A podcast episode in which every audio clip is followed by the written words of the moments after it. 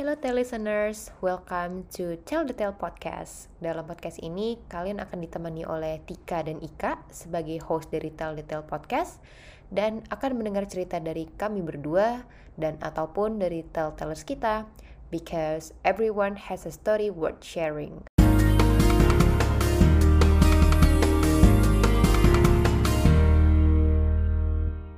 Hai listeners, apa kabar? Semoga kalian pada sehat-sehat semua ya. Mbak Ika sendiri apa kabar nih Mbak Ika? Alhamdulillah baik. Tika gimana kabarnya? Baik juga, Alhamdulillah. Oke. Excited nggak udah season 2? Wah, excited banget sih. Dan ini apalagi udah kita udah mendekati akhir tahun 2020 ya, nggak terasa ya. Bener, bener banget, bener banget. Aku juga nggak nyangka ternyata kita kemarin sudah berhasil menyelesaikan season 1. Dan Yes. sekarang mari kita sambut untuk season 2 ya. Iya, betul. Em, aku aku excited banget karena kemarin aja kayaknya di season 1 kita banyak banget dapat insight ya, Tik ya. Dari eh, tamu-tamu kita, dari telltellers kita. Em, mungkin eh, kalau kalau apa sih kalau dari kalau dari Tika sendiri deh, mungkin ada ada yang ada yang nempel banget gitu nggak sih dari obrolan-obrolan sama tamu-tamu kita di season 1?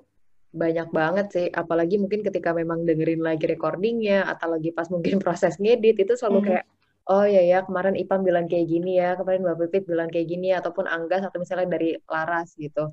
Ya, Jadi ya. buat buat aku banyak banget sih. Kalau dari Baika gimana? Ada ini nggak poin-poin yang mungkin dari um, guest kita kemarin yang selalu nempel gitulah ibaratnya.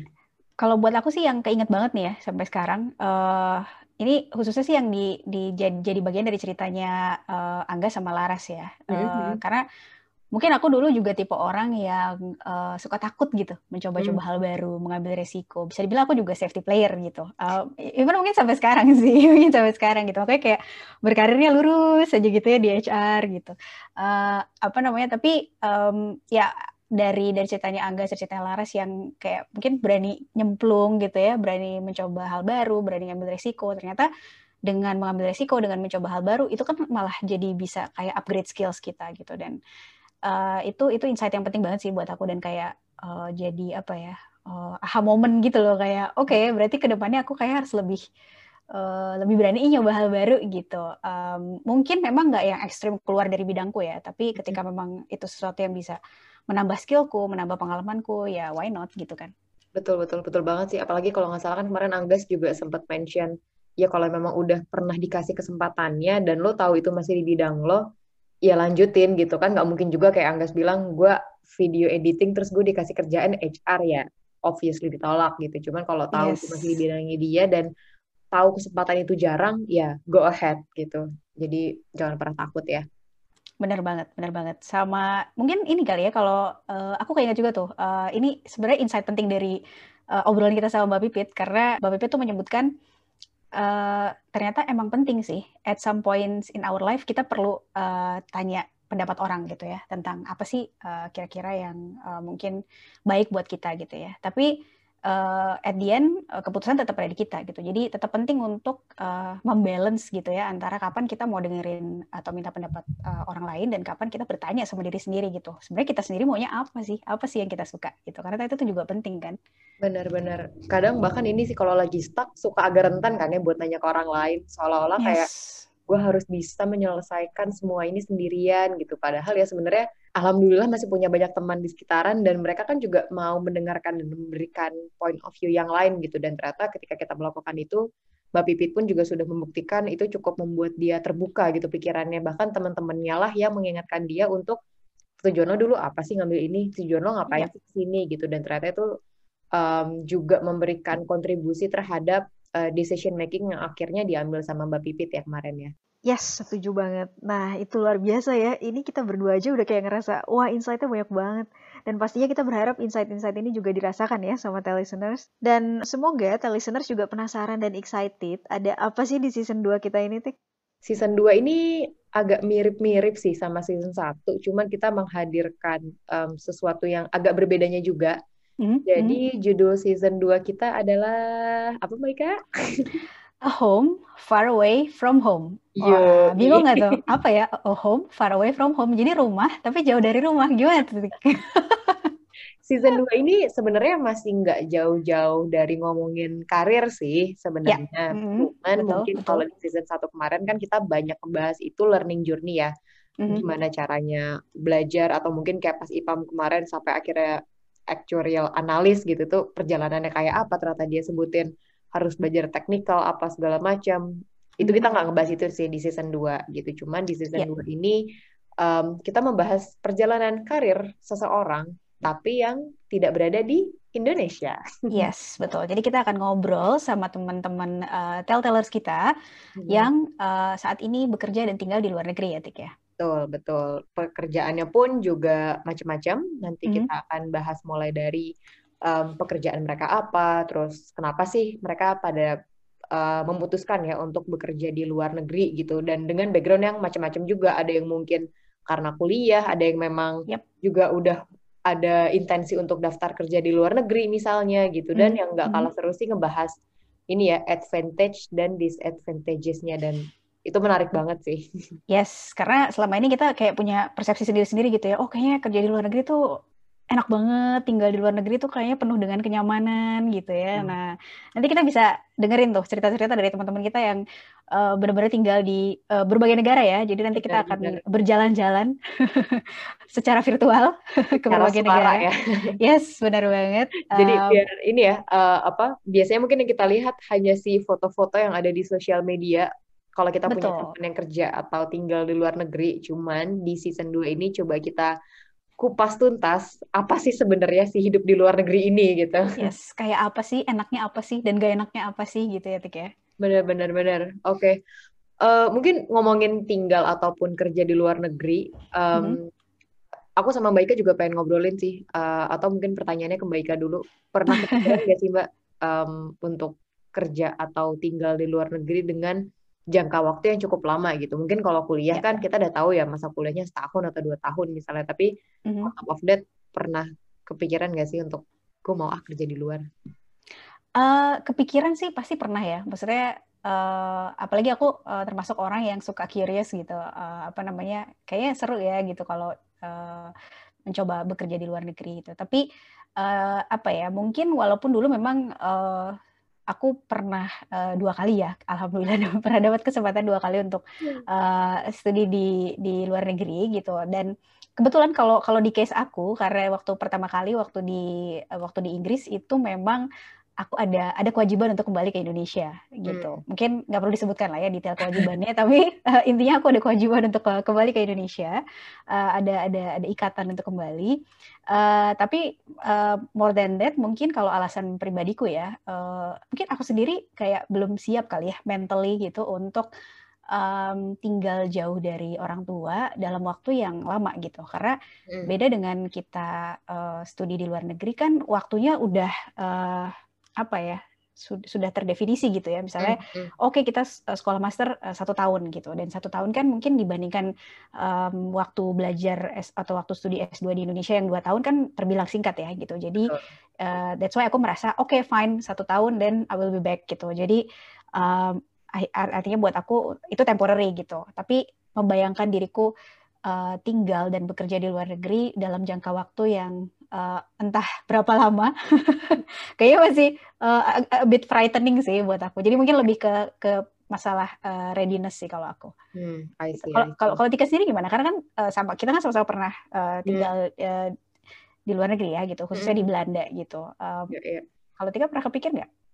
To be honest, pernah kepikir banget sih gitu. Jadi hmm, mungkin hmm. sedikit kalau cerita flashback ya. Sebenarnya pas kemarin habis kelar kuliah itu, jadi kan kalau misalnya di Belanda itu kita bisa ngambil visa Zukiar ya namanya.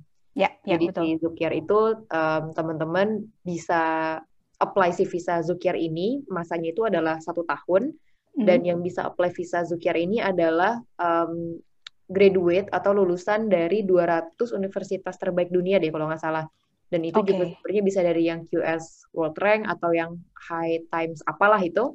Jadi mm -hmm. kalau univ kita memang 200 terbaik menurut si website itu kita bisa apply visa Zukiar gitu. Jadi okay.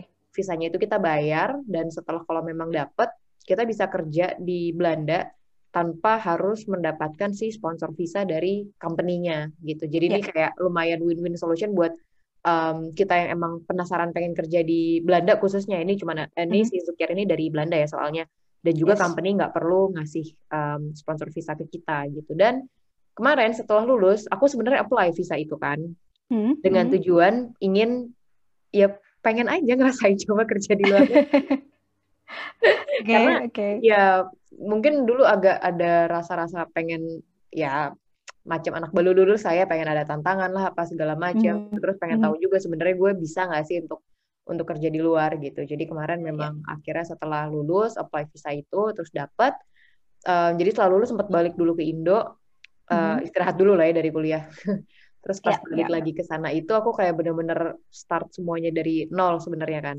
okay. start semuanya dari nol jadi bener-bener udah pernah ngalamin um, cari kerja, literally apply masukin CV ke berapa company aku udah nggak tahu. Mm-hmm. um, sampai um, ada di satu titik yang um, itu nggak dapat dapat kerjaan. Kerjaan um, misalkan kantoran ya karir lah ya. Um, yeah. bukan kerjaan part time itu udah apply ke beberapa tempat dan ternyata merasa ternyata nggak gampang ya gitu. Itu waktunya juga udah cukup lama. Mungkin waktuku nggak seberapa sama waktunya orang-orang yang juga pernah ngalamin nyari kerja di luar negeri sih ya gitu. Cuman kan ya, masing-masing yeah, yeah. dari kita punya timeline. Kemudian aku juga consider kalau aku lanjut di sana juga um, untuk meruginya seperti apa. Kalau aku balik juga kayak apa sampai ada di satu titik. Oke okay deh, aku apply juga kerja di Indo gitu. Okay, Tapi apply-nya dari okay. sana dari Belanda.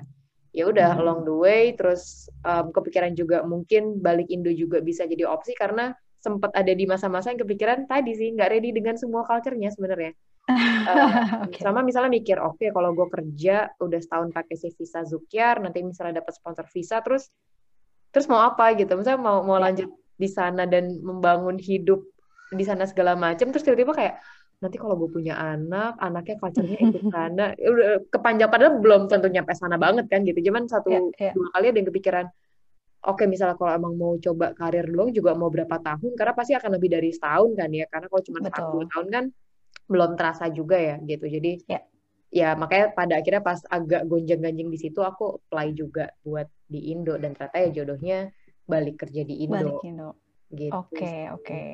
Wow, jadi udah pernah punya pengalaman mencari mencari kerja sebetulnya apply di sana ya dan ternyata memang sesulit itu ya Tik ya. Buat aku, buat aku ya, mungkin yeah, untuk yeah. pengalaman beberapa orang kan juga juga berbeda ya. Ya, betul betul. Tapi nih buat Hmm? Gimana gimana? Enggak, aku aku penasaran karena uh, sekalian pengen ngasih tahu juga sih buat buat buat listeners yang pasti belum tahu sih.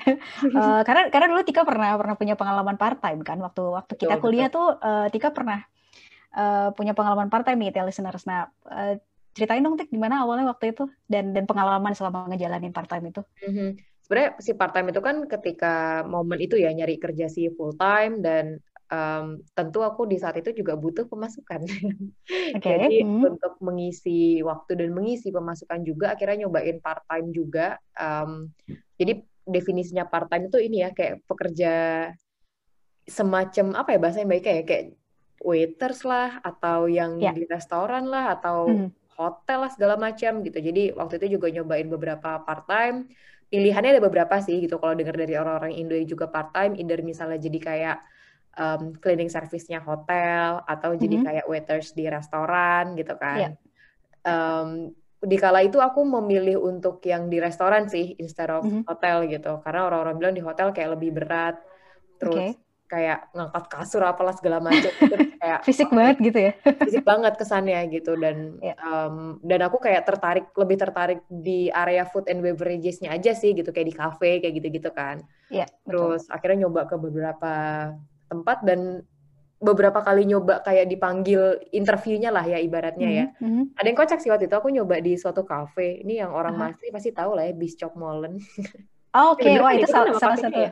Iya, iya, iya, Bishop Molen uh, dan dan Iya, iya, iya hmm. betul. Salah, salah satu makanannya adalah rasma dan itu salah satu favoritku by the way. Betul, betul. Itu kangen banget sih. Pokoknya aku karena suka kafenya, karena suka kafenya aku hmm. uh, email, apply terus kayak dipanggil dan dia sistemnya kayak first day aku datang itu langsung ini nyobain kayak on the job training gitu. Jadi langsung ah, disuruh okay. kerja itu.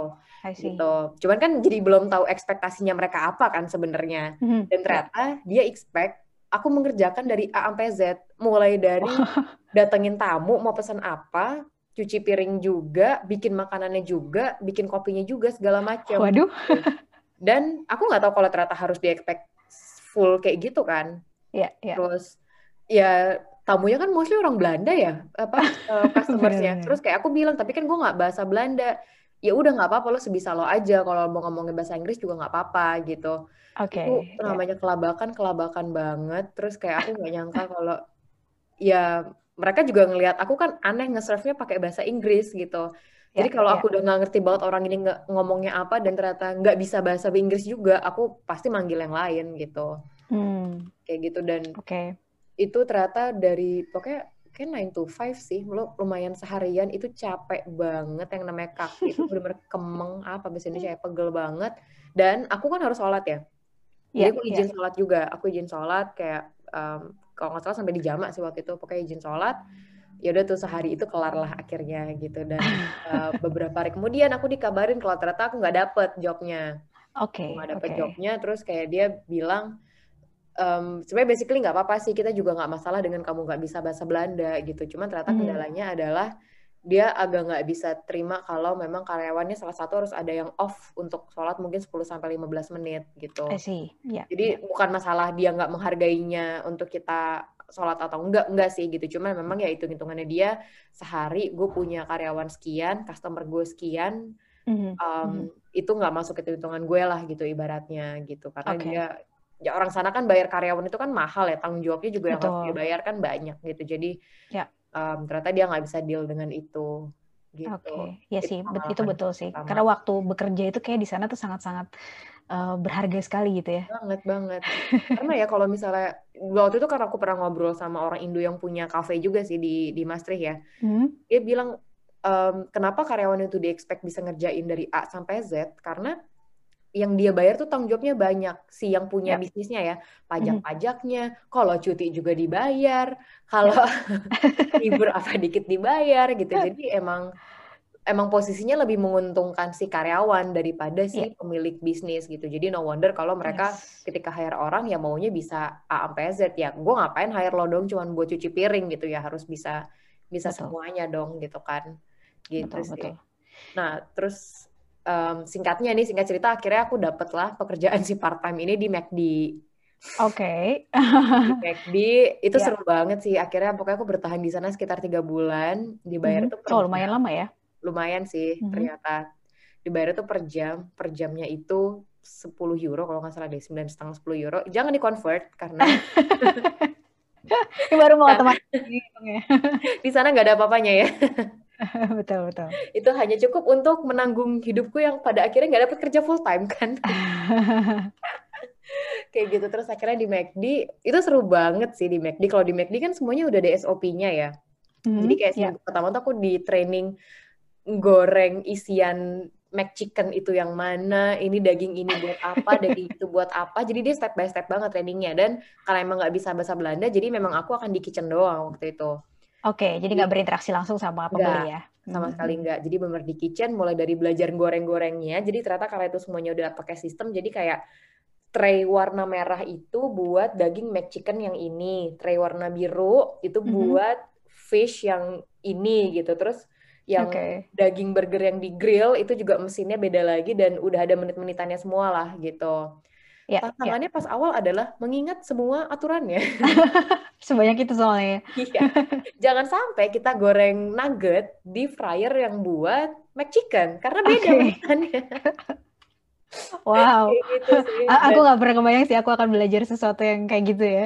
makanya dan aku ngeliat orang yang udah kerja lama di situ tuh tangannya literally kayak mesin cepet banget tak tuk tak tuk tak tuk gitu kan. Jadi pas awal-awal tuh kayak aku lari dari ke fryer sampai tempat pengeringan aja tuh kayak bisa jadi kepleset gitu kan karena lari Hmm, orang hmm. gitu kan. Ya, Kayak ya. gitulah terus itu juga sering banget terjadi kecelakaan tangan, kena panggangan lah, kecipratan minyak itu Iya, kayak itu aku inget sih. Itu aku inget sih. Aku Iya, apa gitu. Iya. Dan kalau aku lihat tangannya si orang-orang yang kerja di McD itu, pasti tangannya ada cacatnya. Itu itu bagian dari perjuangan ya ternyata menjalani pekerjaan sehari-hari luar biasa. Bener-bener, bener banget. Cuman di ket- ketika itu yang lumayan bikin nyaman adalah karena lumayan em, internasional gitu sih yang kerja di McD. Misalnya nggak cuma orang Hmm. Belanda. Itu Mhm. banyak kayak orang Syria, orang Maroko gitu-gitu. Ya tapi mereka udah yang lama tinggal di situ, jadi bahasa Belanda juga sih. Oh, itu Oke, juga salah satu kesulitannya ya. em, emang nationality wise nggak cuma orang Belanda, tapi mereka yang mau udah lama tinggal di sana. Jadi aku termasuk salah satu yang outsider karena nggak bisa ngomong bahasa Belanda. Jadi mungkin aku udah berkali-kali diketawain sama mereka, mereka ngomongin di belakang, aku juga nggak tahu ya. Tapi orang-orangnya welcome sebenarnya gitu. Cuman ya, ya itu mereka nggak bisa bahasa nggak bisa bahasa Inggris dengan lancar lah di komunitas yang di situ gitu. I see. Itu sih. Iya, Sama iya. karena aku juga shiftnya banyak yang malam. Mhm. Jadi karena waktu itu pas winter kan, jadi biar nggak ganggu waktu sholat juga, aku banyak shift eh, di waktu malam. Jadi kalau malam itu lebih palu gada kerjanya. Kalau sore itu lebih kayak ya udah lu goreng goreng doang. Satu shift itu bisa jadi goreng doang. Tapi kalau malam mulai dari goreng, mulai dari yang roti pizza itu kan urutannya banyak ya. Kalau McD Iya, kan iya. rotinya dulu, baru sayurnya, baru ininya, itu di bagian situ juga sama tau nggak? Paling lelah apa? Nyapu ngepel, sama Termasuk ya itu ya. masuk itu nyapu ngepel, ngelap meja, buang sampah kalau malam-malam. Ya ampun, oke. Aku nggak sih aku itu aku nggak membayangkan sih kayak Iya gitu. itu winter dingin, buang sampahnya tuh udah nggak paham lagi sih. Tapi itu serunya. Wow. ceritaku. Wow, luar biasa ya. Maksudnya ini eh, apa ya? a- aku nggak pernah membayangkan sih eh, a- a- diriku akan melakukan, maksudnya memilih untuk eh, melakukan kerja- pekerjaan part time gitu ya. Dan eh, ternyata activity-nya kayak gitu gitu ya, yang demanding eh, mungkin both physically and mentally ya sebenarnya ya. Sebenarnya iya sih. Iya, iya, iya. Kurang lebih kayak gitu. Oke, Wow. mungkin kalau dari Mbak Ika kan kalau nggak salah dulu juga pernah ini kan, ketika kita semua sibuk skripsi, skripsi, tesis, Tesis. Mbak Ika ini masih punya waktu untuk ada part time juga. Kalau aku kan pas di McD ya kewajibannya nyari kerja ya. Iya, iya. Dan Mbak Ika ternyata waktu itu juga pernah ini kan ya, part time mungkin bisa diceritain Ya, juga. ya.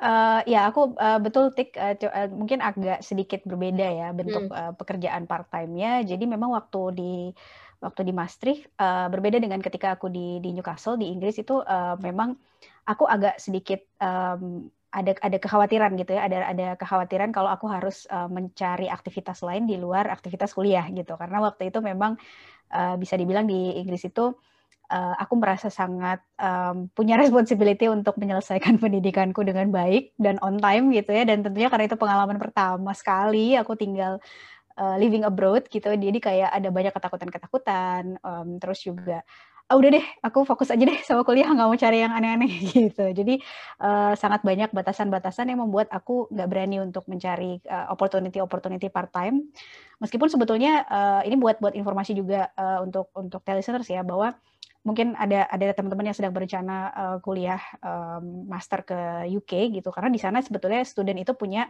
uh, apa namanya uh, hak untuk mengikuti kerja part time ya. Aku lupa persisnya tapi kalau nggak salah sekitar 14 jam per minggu.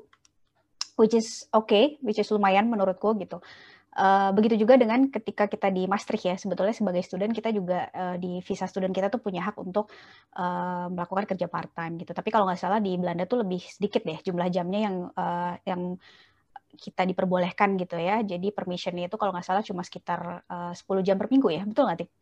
Aku lupa sih, tapi kalau nggak salah iya lebih sedikit dan ini nggak sih harus juga apply sesuatu lagi Yes, apply visanya. betul apply work permit tetap ya harus Hmm. gitu walaupun itu part time. Nah ini ini ini aku yang mungkin jadi uh, jadi pengalaman uh, yang aku cukup uh, berkesan sih buatku ya gitu. Jadi uh, waktu itu memang aku uh, memutuskan untuk part time sebagai uh, research assistant atau di sana sebetulnya di, di Maastricht University lebih disebut sebagai uh, student assistant gitu ya. Jadi lebih tepatnya adalah aku menjadi asisten peneliti untuk um, mahasiswa PhD atau mahasiswa doktoral di sana gitu. Jadi cerita awalnya sebetulnya kebetulan tidak disengaja gitu. Jadi jadi Gak niat cari kerja eh, ya. nggak niat cari kerja sebetulnya. Jadi ini agak sedikit berbeda motivasinya dengan dengan Tika gitu ya. Karena sebetulnya sama gitu pada saat aku um, belajar gitu di di Maastricht aku berpikir untuk aku mau fokus aja gitu. Uh, jadi belum terpikir untuk ambil kerjaan part time. Tapi kemudian uh, karena satu dan lain hal lah, kemudian um, ketemu dengan salah satu mahasiswa PhD gitu ya di uh, di Maastricht University dan ternyata eh, kebetulan orang Indonesia sih gitu. Karena memang banyak ya Tik ya waktu kita di sana kan cukup banyak uh, kakak-kakak senior cie mahasiswa-mahasiswa PhD di sana yang uh, juga kebetulan orang-orang Indonesia juga gitu. Jadi uh, akhirnya singkat cerita aku di, ditawarkan lah posisi research assistant ini karena memang sedang uh, dibutuhkan gitu. Jadi setelah aku pertimbangkan uh, kayaknya masih double nih gitu. Jadi masih bisa aku lakukan sambil aku mengerjakan uh, mulai mengerjakan tesis waktu itu gitu ya. Jadi akhirnya singkat cerita aku aku terimalah offeringnya gitu dan karena itu juga ternyata tidak melanggar aturan secara izin izin ya untuk untuk melakukan part time-nya uh, untuk visa studentnya akhirnya uh, aku sudah langsung mulai activity-nya tapi ternyata setelah baru satu dua minggu tuh baru ketahuan tuh kalau harus ada prosedur-prosedur itu gitu. Jadi ketika akhirnya uh, mahasiswa PhD ini memperkenalkan aku dengan pembimbing beliau gitu ya dan akhirnya pembimbing beliau ini kebetulan salah satu staf pengajar juga di Maastricht University akhirnya uh, ngasih tahu gitu kayaknya kamu perlu melaksanakan prosedur dulu deh sebelum mulai activity sebagai research assistant gitu. Dan ternyata aku harus mendaftarkan uh, mendaftarkan diri gitu ya semacam untuk mendapat uh, apa kayak temporary work permit gitu. Hmm. uh, karena nanti ini terkait dengan pemrosesan uh, salary dan sebagainya gitu ya. Jadi aku harus menjalani proses itu. Sebenarnya mudah kok. Jadi uh, memang ya artinya perlu waktu perlu uh, paperwork gitu ya. Tapi artinya nggak nggak terlalu complicated lah. Akhirnya aku ikutin step-stepnya uh, dan dalam waktu singkat sudah dapat permitnya gitu. Jadi akhirnya sudah bisa uh, official officially beraktivitas sebagai research assistant gitu. Jadi uh, itu sih uh, karena ternyata benar-benar di sana tuh semua segala sesuatunya tersusun dengan rapih, uh, prosedurnya sangat jelas gitu ya dan bahkan ketika ada aturan pemerintah yang uh, mungkin ini tadi terkait juga dengan yang Tika bilang bahwa kayak business owners tuh di sana kewajibannya banyak banget gitu untuk kasih allowances ke uh, pekerja-pekerjanya gitu. Karena pemerintahnya tuh memang punya standar yang uh, regulasi yang betul-betul ketat gitu. Kayak untuk pekerjaan tertentu ada minimum uh, salary-nya sekian gitu. Dan itu mereka semuanya semua institusi semua business owners itu tertib dengan aturan itu gitu. Jadi ketika memang ada tertulis regulasinya gitu ya uh, uh, salary minimal per jam sekian gitu ya ya benar akan akan uh, segitulah gitu yang yang diperoleh gitu. Jadi uh, itu sih yang aku rasakan sangat apa ya sistem uh, untuk uh, bekerja di negara maju itu ternyata sudah sedemikian uh, rapinya gitu. Bahkan untuk kita pekerja uh, pekerja yang sebetulnya uh, bukan warga negara uh, di negara tersebut ya gitu. Dan iya, iya. statusnya adalah student jadi part timer sebetulnya gitu. Mhm.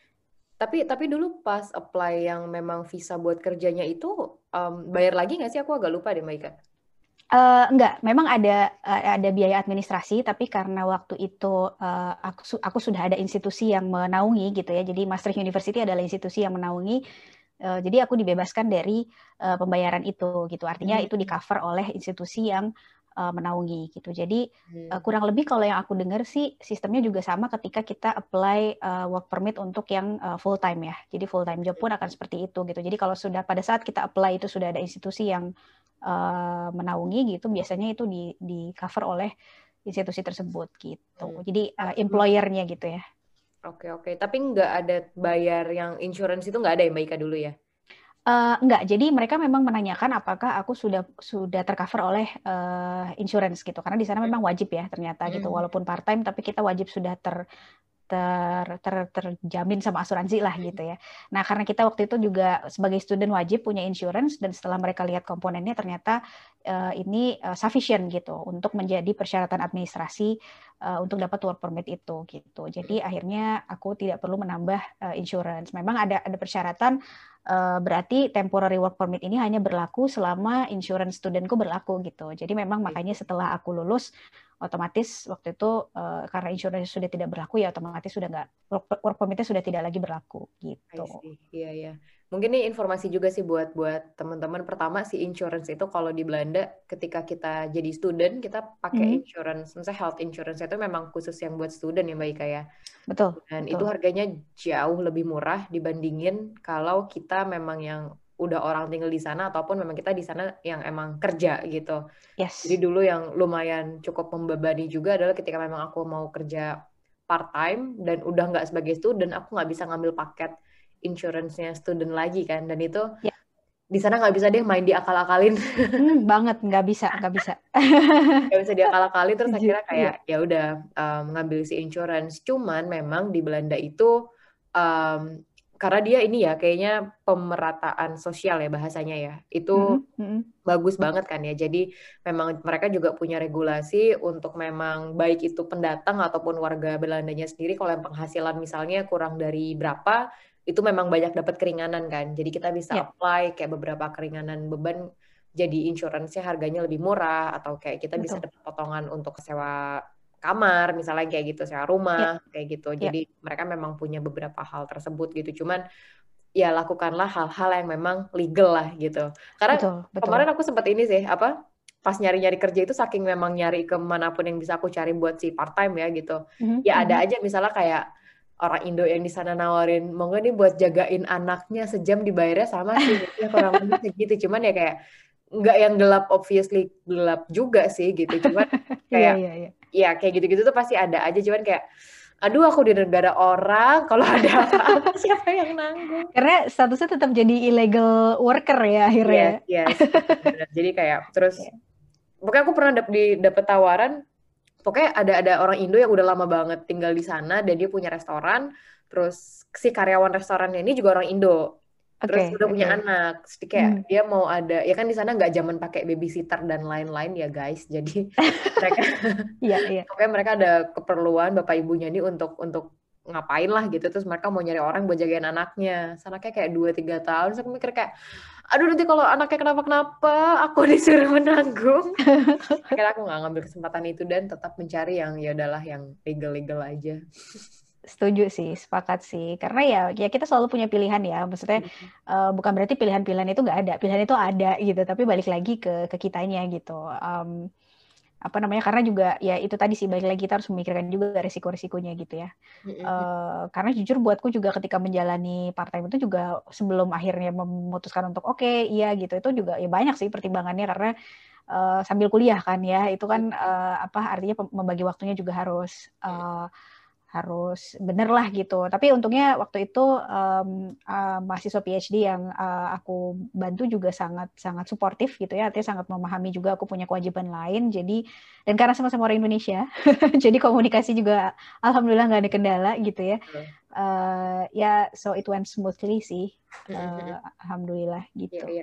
Mungkin sama ini sih informasi juga buat teman-teman yang penasaran kalau sering-sering dengar, iya si A eh, di negara mana kuliah sambil kerja segala macam, itu juga tergantung banget sama aturan negaranya ya. Karena aku juga pernah dengar sih kalau di UK itu memang visanya student master itu memang bisa dipakai buat kerja langsung gitu. Yes, Jadi betul. ibaratnya dia nggak butuh ngurus apa-apa lagi lah. Sedangkan kalau dulu kita kuliah master misalnya gue mau sambil kuliah terus sambil nyuci piring juga di restoran mana gitu itu nggak bisa Hmm. langsung kan ya kalau kita kemarin ya Betul, tetap harus ada eh, mengajukan work permit lagi meskipun part time. Itu betul. Jadi memang pada dalam beberapa hal di Belanda sepertinya cenderung lebih ketat ya Mm-mm-mm. gitu. Eh, dan eh, mungkin menambahkan juga yang informasi yang Tika barusan sampaikan, eh, kendala bahasa juga eh, artinya di Belanda memang jadi lebih eh, menjadi, menjadi lebih menjadi isu gitu dibandingkan ketika kalau aku bisa compare ketika waktu aku di Inggris gitu. Karena bisa dibilang beberapa eh, teman-teman yang aku kenal pada saat itu cukup banyak yang memutuskan untuk ambil kerja part time gitu karena